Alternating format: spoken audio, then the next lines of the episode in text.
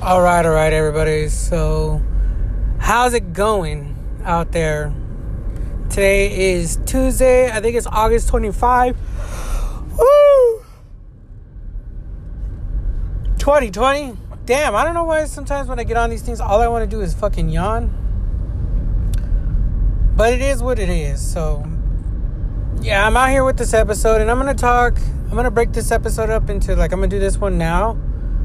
And I'll come back in a few days and do the other half. Because right now, I just finished up, as I said before, I finished up the Tales of Arcadia Wizard. I'm not sure. I think it's Wizards. I liked that. It was really good pace when time traveling. So if you haven't seen it, you know, I'm not afraid to do any spoilers because the people that see it, and by the time they even look at my fucking podcast, I mean, it's been a while. So, or I mean, I don't even know if that. By the time, if you were to see it and come across my, I mean, it's whatever's. Maybe once I get a lot more listeners or something, maybe. But Tales of Arcadia, the Wizards, it was good. It was really good. I thought it was better. It's definitely better than Three Below. Three Below is probably the weakest of the entries. Tales of Arcadia, the Troll Hunter version was really, really good on its own.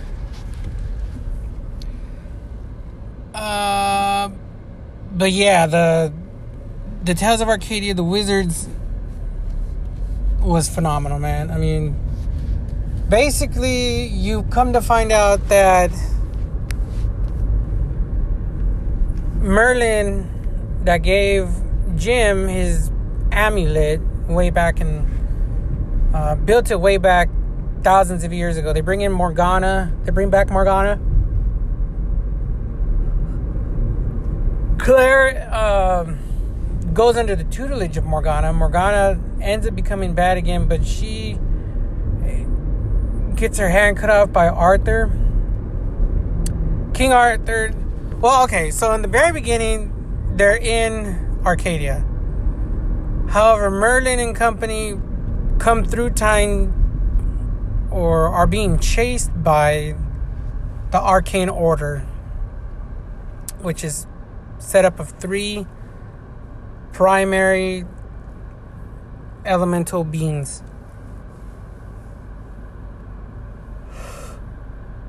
They end up chasing down and confronting Merlin, and at that time it's Hisirdoux, Jim, Arg, Blinky, I think, Steve Palchuk, and a number of them. I mean, it's not like they pretty much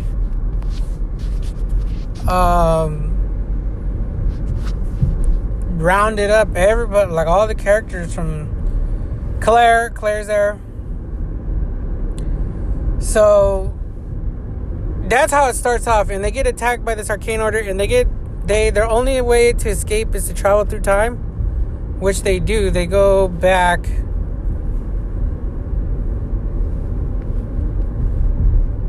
a 1,000 or 2,000 years in the past, which they end up at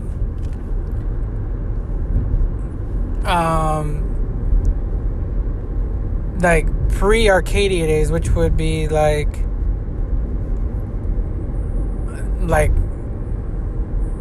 you know, the Knights days. That's where they end up, is like King Arthur's the king, Morgana, Merlin, and Hisirdoux are the wizards, and Jim is still a troll. Anyways, the story unfolds where King Arthur stumble upon Jim, Claire, Hisirdoux, and the bunch, and they imprison a few of them, but they put Claire and Hisirdoux, like, Claire becomes part of Morgana's, and she goes under Morgana's tutelage. Hisirdoux goes back to Merlin. Merlin finds out that that's not Hisirdoux. Well, anyways, his version of Hisirdoux. And he's like, he starts wondering, how that happened. But at the same time, Hisirdoux starts hatching a plan of how to get back through time to where they're supposed to be. And that's required by the time, I don't know, some sort of time, an enchanted time device. And that's how Merlin stumbles upon Hisirdoux, that there's two of them.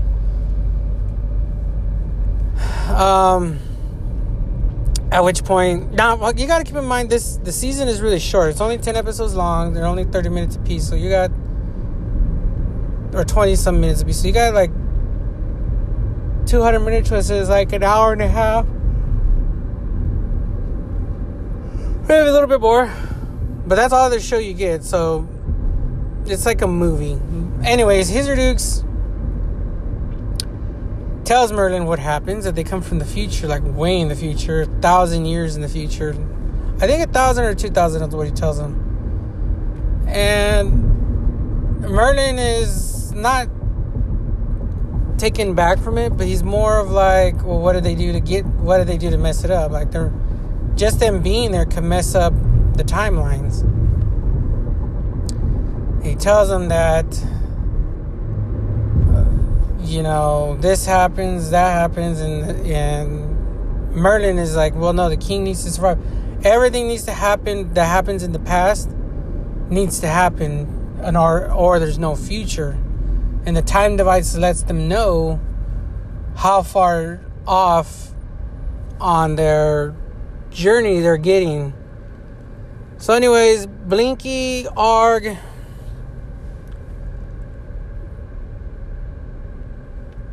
Jim, Claire, they're all trying to save Jim.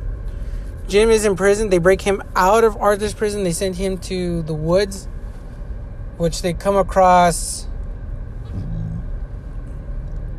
the main villain from the Tales of Arcadia, the troll hunter. I can't think of the guy's name off the top of my head. Now that King Arthur goes to confront that guy, it's not Killhead. Oh, what is his name? Oh, damn! I just watched it. Not Borag? No, not Borag. What? Something like that. I forgot the guy's name. But actually, Arg doesn't make it to the past.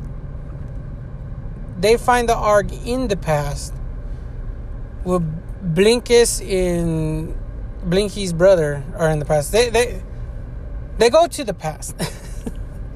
Anyways, the plan becomes that they're gonna travel back through to the future and use these. I forgot what they're called, to beat back the Arcane Order, or the Dark Order. All of which is happening. King Arthur plans on waging a war against the troll and the troll kind, and Morgana sees it as like she don't want nothing to do with it. And Arthur's wary of Morgana's dark magic, and at which point there becomes a beef there. Arthur ends up slashing off Morgana's arm, and she falls to her death, which sets the heroes in like great peril. The Arcane Order resurrects Morgana to be her champion. That's how Morgana ends up being the villain back in the original. But now King Arthur is lost, because he's lost now both sisters. And now he's like, he breaks Excalibur, or Excalibur breaks, and Hisirdoux, Steve, Jim, and somebody else, Claire, they go to remake Merlin as well. Remake Excalibur. Now, I'm going kind of fast, but it's because I watched it. Now I'm starting to watch something else, which is why I'm drawing a blank. But they remake Excalibur. They take it back to Arthur, and he decides that he's going to fight for Camelot. And he needs an army. He ends up going down to, I think they're called the Dwoven, which is where Arg comes into play. Arg's sent to kill them, but Jim and everybody was able to apprehend. Blinky was able to apprehend Arg and trap him before he could kill off all the good trolls. Now, it gets even better with the story when you find out that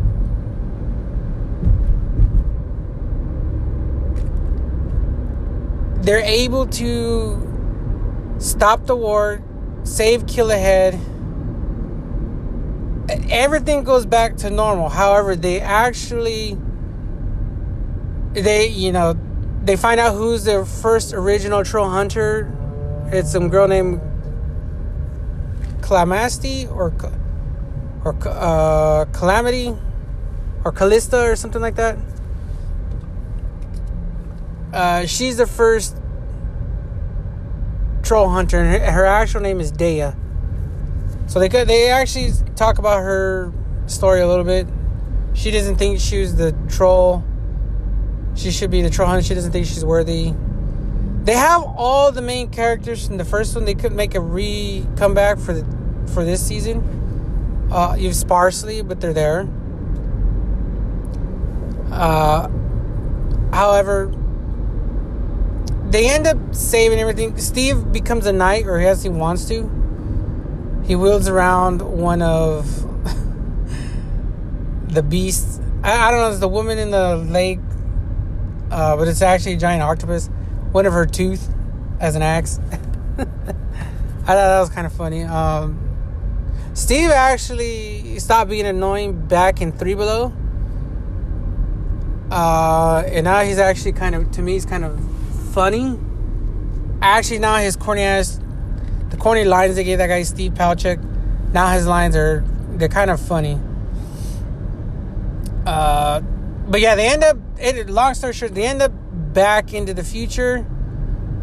However, Morgana is alive, and the problem becomes King Arthur was trapped in like a depressive state, so he's reborn as the Green Knight, and he can stop all the magics of all the lands with his Excalibur. And the Arcane Order is like hot on the trail of finding everything they need to erase like the magic of the land. They're going to erase everything. Their plan is they need to gather. There's three Arcane Orders. There's the darkness, I think, the light, and the Green Earth. There's three like master wizards. Plus they have the Green Knight and King Arthur. He's like invincible. Their plan is they need to get, what is it that they need to get? They're trying to get whatever it is that Merlin has. He's hidden. He hid some sort of, not grimoire, but he hid some sort of, and they only talked about it a little bit. He hid some sort of things that gave them access to unlimited power. And with that, they were going to squash here. Now, Hisirdoux hatches a plan in the future that they end up taking Nari. I know that character's name, Nari. She's the green. I think she's Fae. She's part of Fae, but she's the master Fae. They take Nari, and he ends up giving the Arcane Order the tablets that they need. It's some sort of a tablet that they were trying to hide. And then Krell joins the party, and they're able to fight back off the Arcane Order a little bit. Morgana gets wiped out. Merlin gets wiped out. I think actually King Arthur gets wiped out. A lot of people, Jim nearly dies as well. He comes back, but I think he comes back powerless. Although he's able to hold, I believe he's able to wield the Excalibur, so maybe he's not completely powerless. But they do take his amulet from him, and they break it, and that's what powers. What is that power? I don't know what that power is, but Hisirdoux and Merlin, they gamble on a couple of things, and basically Hisirdoux, he's able to stop them sparsely. And at the end of it, he takes Nari, and I think he ends up in New York, but he's still being trailed by the other two Arcane Order, and they have the tablet that they need to set about the apocalypse. Even though they were close to getting, they didn't have all three. They didn't have Nari. They don't have Nari to complete the spell. They almost had everything in hand aboard their ship, which Hisirdoux was able to avoid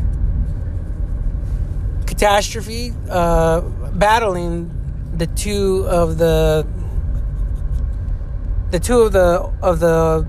Arcane Order. Now, long story short, I'm gonna wrap the Wizards up. It's really good.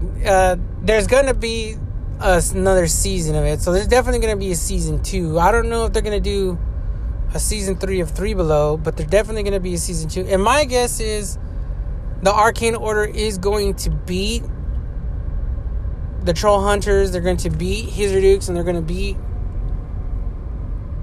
the Wizard. They're going to beat everybody, and they're going to eventually they're going to have to leave Earth and end up on Arcadia. That's my thought. At which point Arcadia is going to have to figure out a way to how to beat back the Arcane Order. Or that's what I'm thinking. That's where it's going. Because whatever it is that they had, it's not just to destroy the Earth. It's not just to destroy Arcadia or gain some other. It's to destroy all magic on the planet. To cleanse it, as they were saying. Krell made an appearance late in the season. But now that he's not hidden. Obviously, they had to get a lot of Hisirdoux story in, and his familiar. But now it's the whole cast and crew. But they're missing Aja. They're missing Jim's full strength. So I think it's good. I think they're going to be kind of like an Avengers scenario where it's going to be Aja, Krell, Jim, Claire, and Steve, and Wingman. I can't think of that Wingman's name right now. Arg, Blinky, and a number of other people. Maybe even an army of Arcadians, and they're gonna have to square off against Hisirdoux, or they're gonna have to square off against the Arcane Order. That's what I believe. And actually, the Arcane Order has a lot to do with everything because they're magicians. The Arcadians brought the core. What was the guy's? The Genos? Was it the Genos? No, it wasn't Genos. The core of from their home planet, the one that the guy in the last season of 3 Below, he actually ended up detaining. They brought the core to Earth for the Troll Hunters to hide. And the Troll Hunters got their magic from Merlin, which brings it all back to circle. And I think that the Arcane Order is going to beat everybody and force them off planet. That's kind of what I'm thinking. I'm not going to rewatch it because I watched it and I actually enjoyed it. I just ran through it. It's really short because there's only one season. I'm waiting for season 2 to drop, perhaps even a season 3. But yeah, Arcadia's again like, and this version just happened right after. Actually, they all three apocalypse scenarios happens one after the other. The initial battle that they had, fighting back the guy that was released from Killahead. I can't think of that guy's name. He's like a master troll. He looks like a bull as well. When he beat them back, that was at the same time the Acaridians were fighting. Aja and Krell were fighting. And Varvatos were fighting. I can't think of that guy's name. The guy who ended up fading their parents. And now Hisirdoux fighting the Arcane Order, which happened. This happens immediately after all of that. So the world is ending like a third time in a row for Arcadia. But I actually think this time it's going to be a successful. They're going to actually be, and I think they're going to all end up in Arcadia. At which point,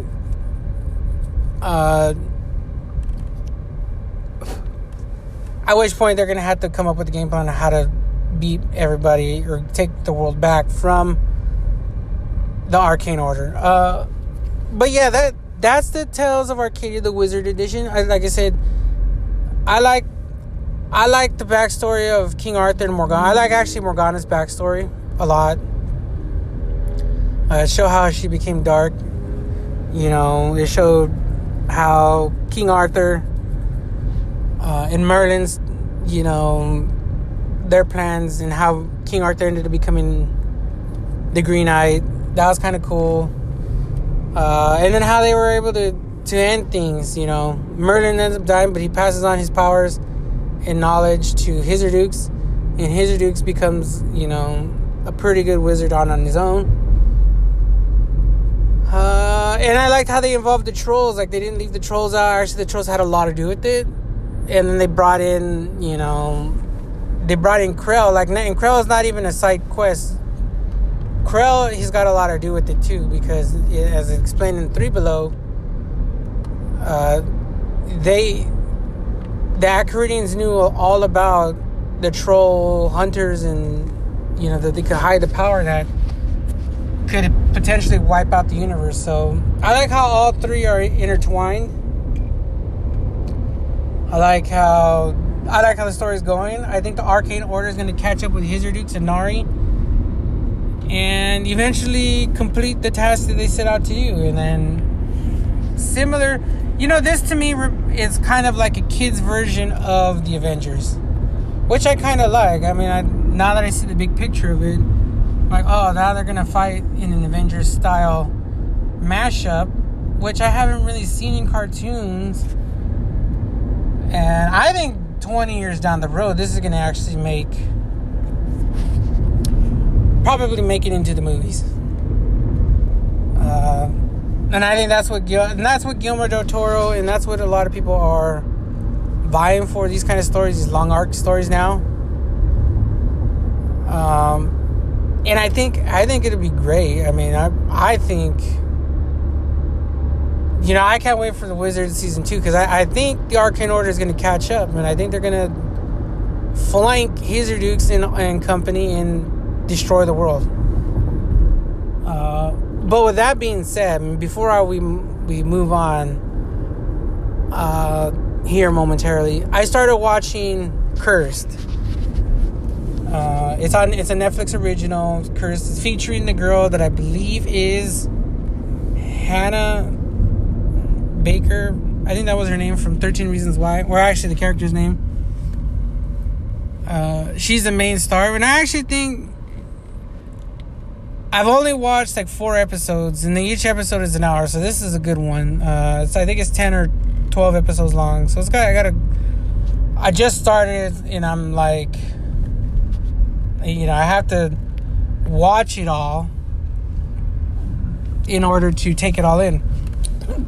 However, and before I even speak on it, I just watched the Tales of Arcadia, Wizards, and I was like dripped in Merlin, Arthur, Morgana, trolls, wizards. I was already bathed in that sort of a show, and then I jumped to Cursed, and Cursed is King, it's Arthur, Morgana, Camelot, Pendragon, the Paladins, Merlin. It's a whole cast and crew again, but this is now an adult version of of the same story. So I'm kind of excited to finish it off just on that alone, because I went from one straight to the other. All I can say right now is I like the show. It's got good stuff. However, it looks a little low budget. Like, just it's a tad on the low budget side. But that doesn't take away from it. It's just, it's a tad bit on the budgety side. Which, you know, the parameters are, you gotta pay, you know, I don't know how, I don't really know. Maybe I'll discuss this one day with somebody, but I don't really know how much of a budget or what's going on with the Netflix studios, because they seem to be pumping out shows left and right, almost as if they're like on sci-fi budget. And that's kind of somewhat like The Order is a sci-fi special, but it went straight to Netflix. I don't know what sci-fi, what they have in their budget either for a show, and I don't know what kind of budget Netflix has for the shows. Could be $5 million for a 10 episode program. You know, I don't really know. And they gotta come up with set pieces and pay actors and do sound and editing and, you know, promotions and things of the nature.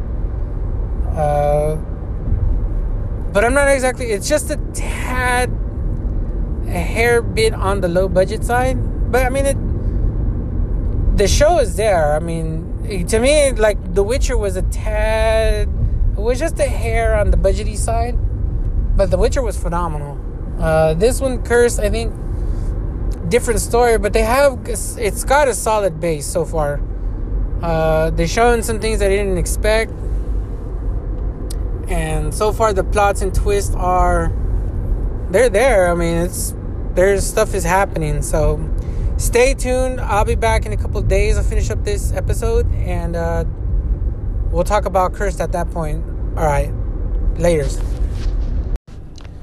All right. So I'm back. It is now August, I think, the 26th. So a couple of days have elapsed here since we were discussing the Tales of Arcadia Wizards and all the cool stuff that was going on right there with the troll hunters, 3 Below, and the wizards, and how they mashed up the storylines. Hisirdoux and Merlin went they went from the future to the past and back to the future, kind of reset the timelines. However, Jim was stripped of his powers. Arg and Code, you know, even though they beat back a little bit of the Arcane Order, you know, you would be led to believe that all hell's gonna break loose in the next season, and pretty much they're gonna have to assemble the Arcadia Avengers as it was. But that's besides the point. I also started talking about that I was watching the show Cursed on Netflix, OG. And I liked it. You know, I finished it off, and I thought, you know, when I started talking about it, and I said it was very early, I hadn't made a decision, but I was interested in it, and perhaps I was interested in it because I watched Wizards, and I immediately got thrust into that. And I don't know, but maybe with piggyback, you know, off of each other, perhaps this was the more adult version. That is why I gravitated to it, and I kept on watching it. And I know in the beginning, okay, I can't get into the whole story. There's a lot of story. A lot of stuff happened, but some of the key things are, to me, I initially thought it was really, really like going to be a low budget sci-fi, very low budget. And it turns out it was. However, they ramped up the budget as the season progressed and as it ended. Now I can see why, like in the beginning, they were, or perhaps when they undertook the project, they were like, okay, we're gonna set a certain budget, gotta keep it within that limit, you know. And the story builds up and it happens. We can talk about it. Basically, the story revolves around Nimue, which is the girl that is, I believe, Hannah Baker in 13 Reasons Why. I believe it's the same girl. If I'm not mistaken, I think it is.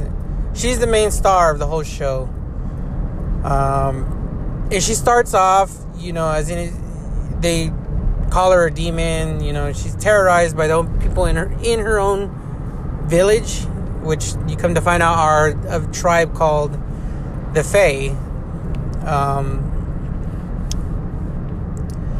And she immediately gets thrust into, not only does she have powers, but then she's got the hidden to help her.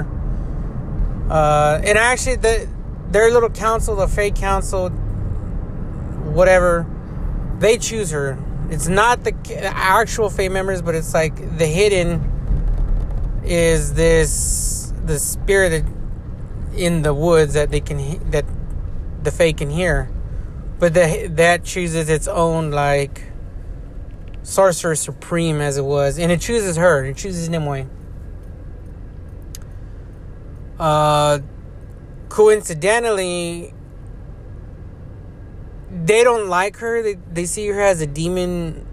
I don't know. They don't explain it in the beginning. They do later on, but they don't explain it in the beginning. Anyway, she runs away. She boogies town. She's like, no, I don't want this. I don't want nothing to do with this fucking town. Some bullshit over here. Yada, yada, yada. She dips. She runs to a town. Actually, I don't know if she runs to the town, or I don't remember the exact beginning, but she ends up in another town and she meets up with Arthur, who is not the King Arthur that you're used to. He's probably like the peasant Arthur. He's just, as a matter of fact, he's a thief and a gambler and a drunk and all that, and a mercenary. So you get this version of Arthur that is just not what you'd expect. He comes off as a bard. But he has no honor, he has no purpose, nothing. Anyways, they toil around, and I think she wants to run away to another village. Well, anyways, they start. You find out that the Fae are being hunted for, just because the Red Paladins want to fucking erase them off the face of the earth. So they're being hunted. And they come to, I think it's Duden. Duden is the name of her village. And they come and they just start fucking up, like, everybody there. Like, the Paladins are out for blood. And at the same time, Nimue was running away with Pym. I think she gets word of what's happening, and she ends up running back to her town to go either help people or, you know, whatever she can do. Arthur gives chase. It's Arthur, Nimue, and Pym in the beginning. And they get there right as this battle is unfolding. And Nimue tells squirrel, which you find out his name later on is Percival, run. And she tells everybody she can run. Anyways, the mom, Nimue's mom, Lenore, runs to their secret temple, and Nimue goes to find... Nimue finds her, and she hands her the sword, which is... They don't say it's Excalibur, but I do know that it's the most powerful... It's the sword of... What do they call it? The sword of power, the sword of the first king. They don't actually call it Excalibur, but you would be led to believe that that's what it is. It's this fucking sword that can solve all problems. Like, it's the great equalizer. And come to find out, the Red Paladins, everybody's looking for this fucking sword. The Fae have had it hidden for some time, and Lenore ends up giving it to Nimue as she dies, and sets in stone the journey. It puts the ball in motion, the journey that is to unfold. Nimue runs. She gets out of Dodge. You know, a lot of the survivors flee as well. She runs to, and then she bumps into Arthur again. But she runs to. She tries to go find Merlin. Lenore's mother tells Nimue, "Find Merlin. Give him this sword. He knows what to do with. Track him down, give it to him." So Nimue actually goes looking for Merlin, and she runs across Arthur again. Arthur, they meet up. He promises to help. There's this and there's that, and he takes her to a monastery, drops Nimue off with his sister Morgana, which they don't tell you is Morgana at first. They give her another name. And he takes the sword, and he takes it back to where he's from, Grimaire, and he tries to enter a tourney with that. Meanwhile, there's Red Paladins fucking slaughtered, like, most of the Fae. The Fae are now hiding. Nimue's in a monastery, and... the story continues. Morgana is... You also get introduced to Father Carden, who is the villain. And you get introduced to the Weeping Monk, who... they don't reveal his name to the very last second. And he's an integral figure in all of this. But this Weeping Monk is fucking up everybody as well. Like, he's some master swordsman. Like, you can't... most of the Fae can't even get near him. Like, he's just a one-man army. Like, he can fucking tear up everybody. So you got that. You got, you know, that in play. You got Arthur, Morgana in play. You come across another interesting character. One of my more favorite characters, and I don't know her name off the top of my head. They don't really... I almost want to say it's Sister... I can't think of her fucking name, bro. And she's like... she actually turns out to be one of my favorite characters, because she turns out to be such a fucking bitch. And so sinister. I'll move on. But anyways, Nimue escapes the monastery because the Red Paladins come to find out that she's... there, what do they call it? Fuck, I just said his name. The Wolfman. I don't know, fucking, they give that fucking guy his some random ass name. But the Wolfman Wrecking Ball.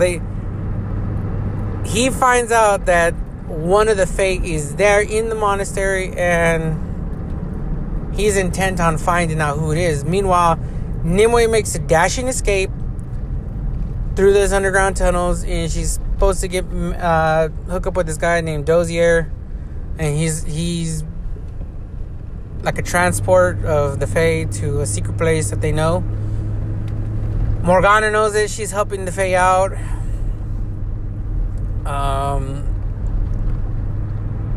And she goes, and that's her course. She's going to find the resistance. Meanwhile, Arthur is fucking up his whole name because his uncle finds out that he has no honor. He stole this sword. And that fucking he can't fight. He can't do shit. And basically re-outs him. And they take the sword. He gets captured and the Red Paladins have the sword momentarily. At the same time, Merlin is now full-fledged aware of what's going on. He understands that the Fae are being hunted. The Paladins are doing this. Also, I should note that Merlin doesn't have any powers in the beginning. They don't explain why, but you just know that he doesn't have them. You know that everybody calls him the wizard, the magician. They give Merlin like a million names too. The Weeping Monk was the guy's. I can't remember for the fucking. Well, there's a ton of characters in the show, but you know, I think everybody got equal time, and I think everybody's story. You know, now that a lot of the pieces are in place, now towards the end of the season, season 2 should be fucking off the chain. Anyways, Nimue fucking makes it to. Did she make it back to Grimaire? No, I don't know. I think they were gonna stop at Grimaire. Anyway, she meets back up with Arthur as he's being like kidnapped or abducted by the Red Paladins. They reacquire the fucking sword and they end up at the fucking Fae hideout location. It's in the fucking deep in the mountains. Meanwhile, Merlin is traversing everywhere. He wants to destroy the sword of power, the sword of the first kings. He wants to destroy it. He's had enough. He says it's all it does is cause a corruption to whoever wields it, and it's gonna start a war. Meanwhile, Uther Pendragon, the mom, or they allowed the Red Paladins into their country to cleanse it, allegedly. And now they're being faced with Kumber, the Ice King, which I believe he's a Viking, is now dead set on fucking up Uther Pendragon's castle and taking over the land. So now you got a 3-way, maybe even a 4-way tango between Uther Pendragon and the whole continent, the Red Paladins, the Fae and the Fae kind, and then you got these Vikings coming from the north. But the Viking story doesn't really pick up until towards the end. But that's, you know, getting past everything. Merlin is now, he goes to find this thing called the Fae Fire. He's talking to somebody called the Widow, and he tells her the plan he's gonna hatch and how he's gonna destroy the sword, and how he's gonna do this and that, and he's got his own plan in motion. Meanwhile, at this very time, Nimue and holy shit, I'm watching somebody get pulled over, and that cop was like right the fuck behind me. Nimue and Arthur are deciding on what's their next move. They come into contact with the persons known as the Green Knight. The Green Knight makes, you know, his appearance. The sister that I can't say, the one that I like, she ends up burning down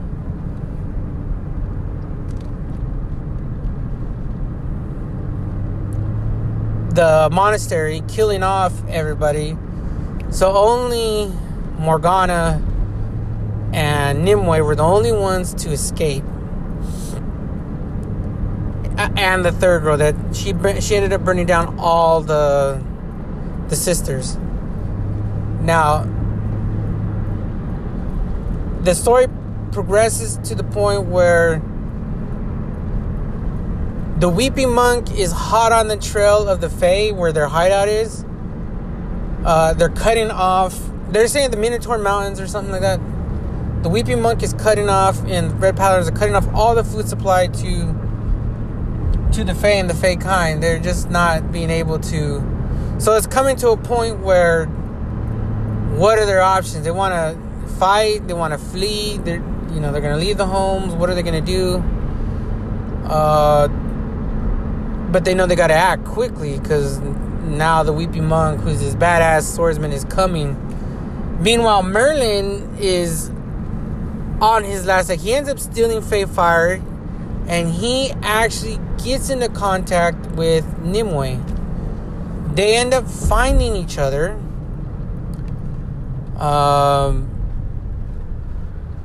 And they can talk telepathically in the beginning. They end up meeting, and Nimue and Merlin, you find out that Merlin is the father of Nimue. Merlin actually ended up falling in love with Lenore. He showed up at the Fae's. The Fae don't like Merlin either, much like they don't like Nimue. But Merlin showed up at the Fae town, and Lenore pulls the sword of power from his body, but at the same time it took the power from him, his magical power. That's how you find out that why Merlin doesn't have magic, even though he had been conniving his way around the town for a hot minute. He still doesn't have the power. Nimue has both the hidden, the sword of power, and an army behind her. Even though she doesn't know how to use it, Merlin kind of instructs her that she can talk to the hidden, she can convince the hidden to do whatever it is that they want to do, that she wants to do. That and I guess the hidden and the Fae have elemental powers. She can control grass, the dirt, wind, and air, and water. I suppose that she's an airbender, as it was. All of this is going on. Meanwhile, the Green Knight, Arthur, and company, they send a scout team out to go find other Fae in the woods, and they come across a meal that they know that they have food, and they go to save it or rescue these people, but they walk into a trap. The Weeping Monk is there waiting for them, and he starts fucking up and killing a lot of the Fae. At the same time, this is going on. Uther Pendragon and the Paladins are now very well aware that the northern king is now hot on their trail as well. That a move needs to be made, otherwise full-blown war is going to break out.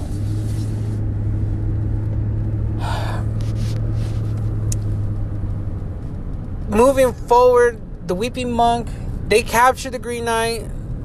They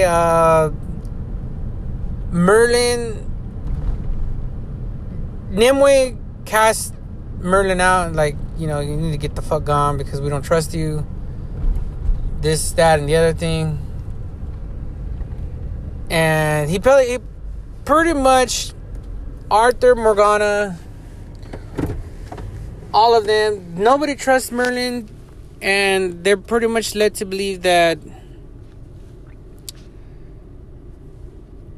Nimue can lead the Fae. Oh, actually, okay. They hatch a plan to go take back Grimaire, and that's going to give them food, and they're going to somehow come up with the plan to escape from there after the fact, because where they were staying was not going to last.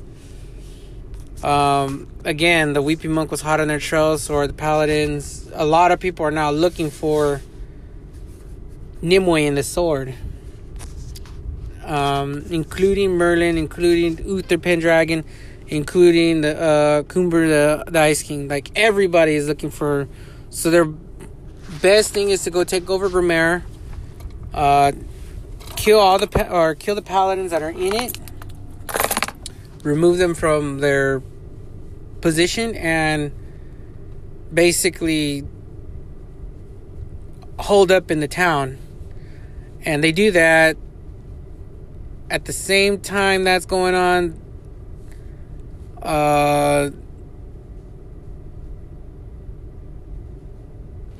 the king from the north is now in the woods. Merlin goes visits him. He tells him what's up. He tells him, look, I'll give you the power you need to usurp Uther Pendragon, and it won't cost you much other than to protect the Fae Queen.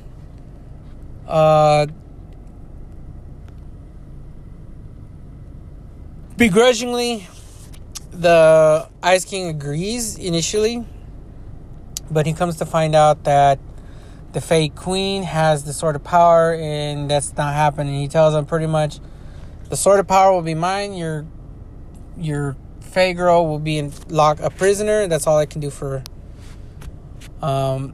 Uther, on this hand, offers the Fae Queen the same shit, and now it becomes this thing where the paladins, Uther's men, and the Ice King are all pretty much, they want to get rid of Nimue in the Fae, and they all want the sword. So the politicking begins. Who's going to get the sword? Uther offers sanctuary for the Fae people.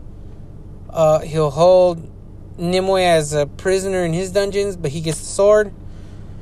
You already heard what the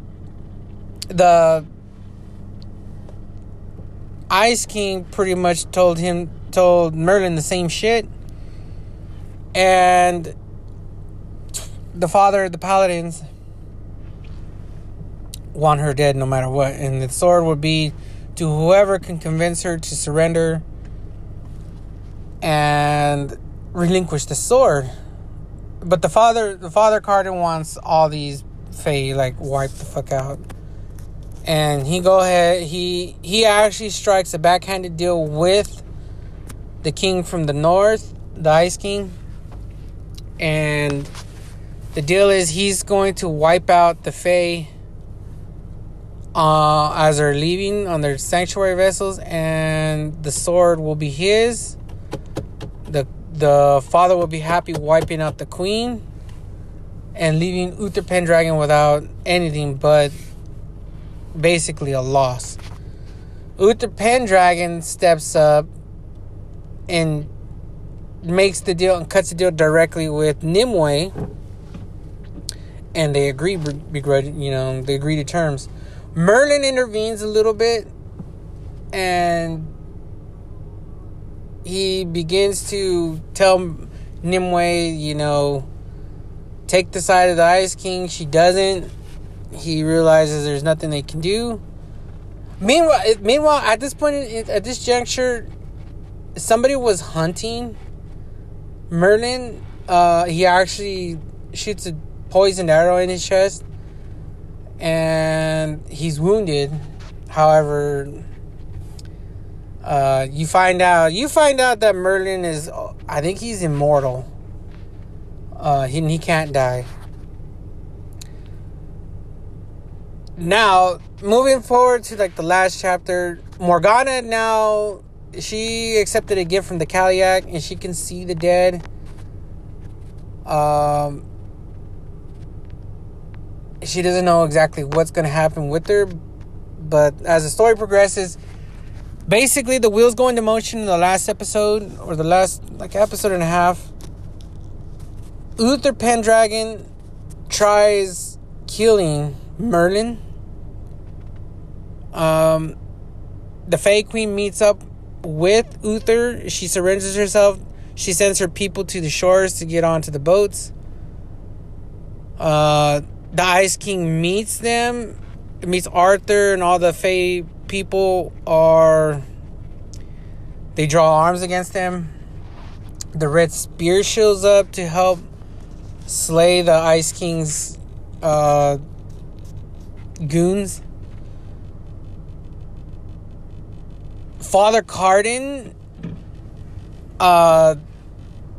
you find out that he's got problems with Rome.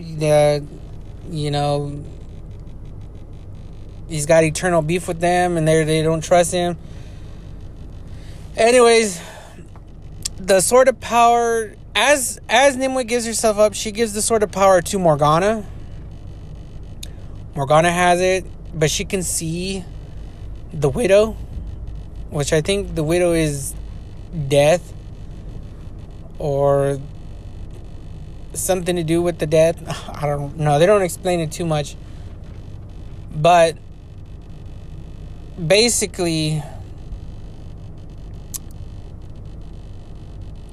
Father Carden goes ahead. He already initiated the attack orders. He ends up turning on Uther Pendragon.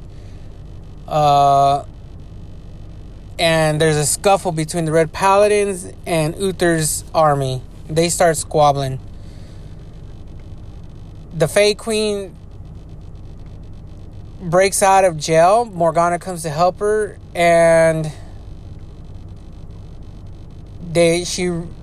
Morgana at that point had the Sword of Power. She stabs this lady called the Widow, which is actually Merlin's go-to know-it-all friend. She kills her and then ends up giving the Sword of Power back to Nimue, which she uses it to fuck up Father Carden. She beheads him, fucks him up. At the same time, the Weeping Monk flips on the Red Paladins as well, and he not only fucks up Paladins, but then he ends up tearing up these Roman elite soldiers with the help of Squirrel, or Percival, as you come to find out. Arthur and the Red Spear make an alliance, and they beat back the Ice King's advancements on the Fae. And the last act is Nimue, Morgana, and Merlin are trying to flee. Merlin is half dead. You know, he got shanked like 4 times. With some spears, with some swords, and with an arrow, and he's like fucked up, but he can't die. He's just in a lot of pain. Morgana, actually, and that scene is funny. Merlin's half dead, lying on the floor, and Nimue walks in with his sword, and he's like, "Yes, yes." And then Morgana walks in right behind him as the Widow, and he's like, "No." That shit was fucking funny, but basically they try to flee. Nimue and Morgana are helping. They're helping Merlin. They're trying to escape, and all the meantime they're being trailed by the girl that set the monastery on fire. She turns out to be like this ultimate villain. She had been trying to kill Nimue, and they give her another name. They call her the Half-Blood Witch or some bullshit. And they meet up on a bridge, and she is able to accomplish the mission. She launches a fucking arrow, and it hits Nimue like right in the gut, and then she gets a second arrow, and that one hits Nimue right in like the fucking neck or the shoulder neck area, and she drops the Sword of Power on this little bridge. Meanwhile, Morgana and actually Merlin tries to help her. You know, she's hanging off the edge. Merlin's got a hand on her, but, you know, the grip is slipping. Morgana's watching, and Nimue falls, presumably to her death. Although they don't say 100% with clarity that she does die. You're led to believe. However, at that point, Merlin is like full on enraged, and he had talked about never touching that sword again. He didn't want nothing. He wanted to destroy it. He gets the sword of power, and that turns him into fucking Thor. He gets it, and he just fucking immediately... The Red Paladins are hot on the trail, and he fucking wipes out, like, everybody. He was fully magic. All his powers are back, and he throws lightning bolts, like, all over the place. He gets Morgana, and he fucking teleports them out of harm's way. And the only one that's left over is the girl that ends up shooting Nimue, which you come to find out she wanted to be a Red Paladin the whole time, but she turns out to be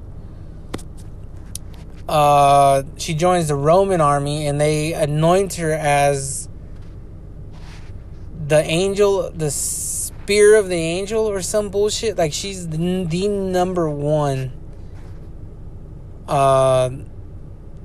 warrior now for these people, and under her command she could probably get some shit done. Yeah, and that's kind of how it ends. I mean, Morgana is now, again, she's in charge of some dark powers. Merlin's got his powers back. Arthur is now on his quest to, I mean, Arthur's got a long ways to go. The Weeping Monk teams up with Percival on a horse, and they ride out, and you actually find out that the Weeping Monk is part of the Fae.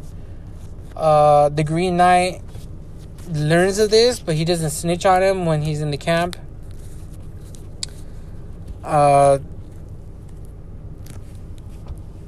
they have a little chat about, why didn't he do that, or why this, why that. And the Green Knight tells him, look, man, everybody was lost. You just need to find your way again. Search in your heart. The Red Paladins will kill kids and this and that, and kill women. And the Weeping Monk is... I think he actually grew tired of the nonsense that was going on with the Red Paladins. And he ends up turning 180, and he's pretty much going to join the Fae. And you come to find out that the Weeping Monk is Sir Lancelot. He said he went by Lancelot sometime in the past, but that he had went as the Weeping Monk for however many years, and he was the divine hand of justice for the Paladins for a number of years, killing off Fae all over the place. And that's how it ends. I mean, like I said, it ends really, really well. Like, the last 3 or 4 episodes are straight, They tie up a lot of loose ends within the series, and they serve it on a silver platter. Like, you get a finale, and then there's... And I'm thinking ahead of Season 2. Merlin's got full powers again. Uther Pendragon is probably going to be hunting Merlin. At the same time, the Ice King from the north... I think his name is Kumbra. I don't know if I've been calling him wrong name this whole time. But he's now on the hunt. The Red Paladins suffered a great loss. However, I think the Roman Church now will come through, and seen as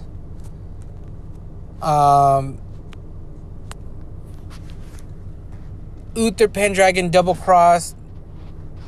Well, actually, didn't even double-cross, but he ended up fucking slaughtering. You're led to believe that Uther Pendragon and his army was able to beat back the Red Paladins. So I'm pretty sure the Roman Church is going to come gunning for Uther, and who knows? I've watched a number of King Arthur stories. None of them are this exact same. If you watch Arthur, the one with the homie, I can't think of his name right now, from Sin City. He was Arthur, and that was a good movie. But that was towards the end. The Round Table had already been established. Arthur had been a king for a number of years, and that was like the last hoorah of the of the Knights of the Round Table. I do know the Knights of the Round Table story. There's a lot of them. And they serve King Arthur in justice for a number of years. And I know Merlin is there even at the very end. And I know Arthur takes Excalibur and the Sword of Power, and he wields it for a long time. And that goes into basically what, you know, into Tales of Arcadia, you know, the Wizards. That's the same similar story. And like I said, I liked both, man. I mean, I thought both is really good. I mean, if you're wanting to show your kids, you know, little, you know, Arthur, Knights of the Round Table story, you don't want all the gore and violence that is in Cursed, you could send them to watch that. And then meanwhile, you watch Cursed. And Cursed was good. I like I said, it was a little low budget, but in the beginning, like it took a minute to get set up. And then once it gets set up about mid-season, the violence, the graphics, the cut sequences, the head decapitating, cutting off hands, getting strung, you know, the hidden fucking up people, Arthur clubbing the shit out of a dude, you know, in the back of his head, you know, the torture scenes, all of it. I mean, it gets juicy at the end. I always say you gotta let it cook a little bit and simmer a little bit before you watch it, or before you give up on it. Once it cooks and you get a little bit of marinade, you know, get a little bit of flavor, get a little bit of little char on the meat, that's when it gets good at the end. Like it's good. I mean, like I said, I liked it. I thought, you know, 2 thumbs up. I can't, like I said, I'm waiting for season 2 now. Like I know Curse just happened on Netflix. I know it just like, but I was saying by this time summer next year, hopefully season 2 comes out. Maybe they're already working on it. You know, you don't never know. It's a Frank Miller story, so, you know, I'm expect the violence to get even ramped up, a little bit more magical things to it. I hopefully it does well enough to get like 2 or 3 seasons in, you know. I think this first season, once people start talking about it, maybe once people watch it, maybe as season 2 rolls around, you know, people, that happens sometimes, like, hey, there's a season 2 to that, and they're like, oh, you didn't watch season 1? You know, season 1 was good, but you got to watch season 2, you know. Season 2 is going to come out, you know, in a month. You have time to watch season 1. So maybe it's that type of thing. That type of thing happens. Is it as good as, you know, The Umbrella Academy season 1? No, that was a good show. Or Stranger Things? No. But this is a good first step. I thought, like I said, I think that season was really good, you know. The Order had a first good season. The second season kind of tapered off, but I think, you know, Cursed, the first season started off slow, but it heated up at the end, and I think season 2 is going to be straight fire from start to finish, from the get-go. So, yeah, that's my thoughts on it. After this, I don't know what's coming up on the next pod, but, you know, stay tuned. I'll come up with something here. You know, I'll figure out something to talk to you guys about. All right, if you haven't seen it, go watch Curse out on Netflix. You know, pretty good stuff. So I'll catch you guys on the next one. Laters.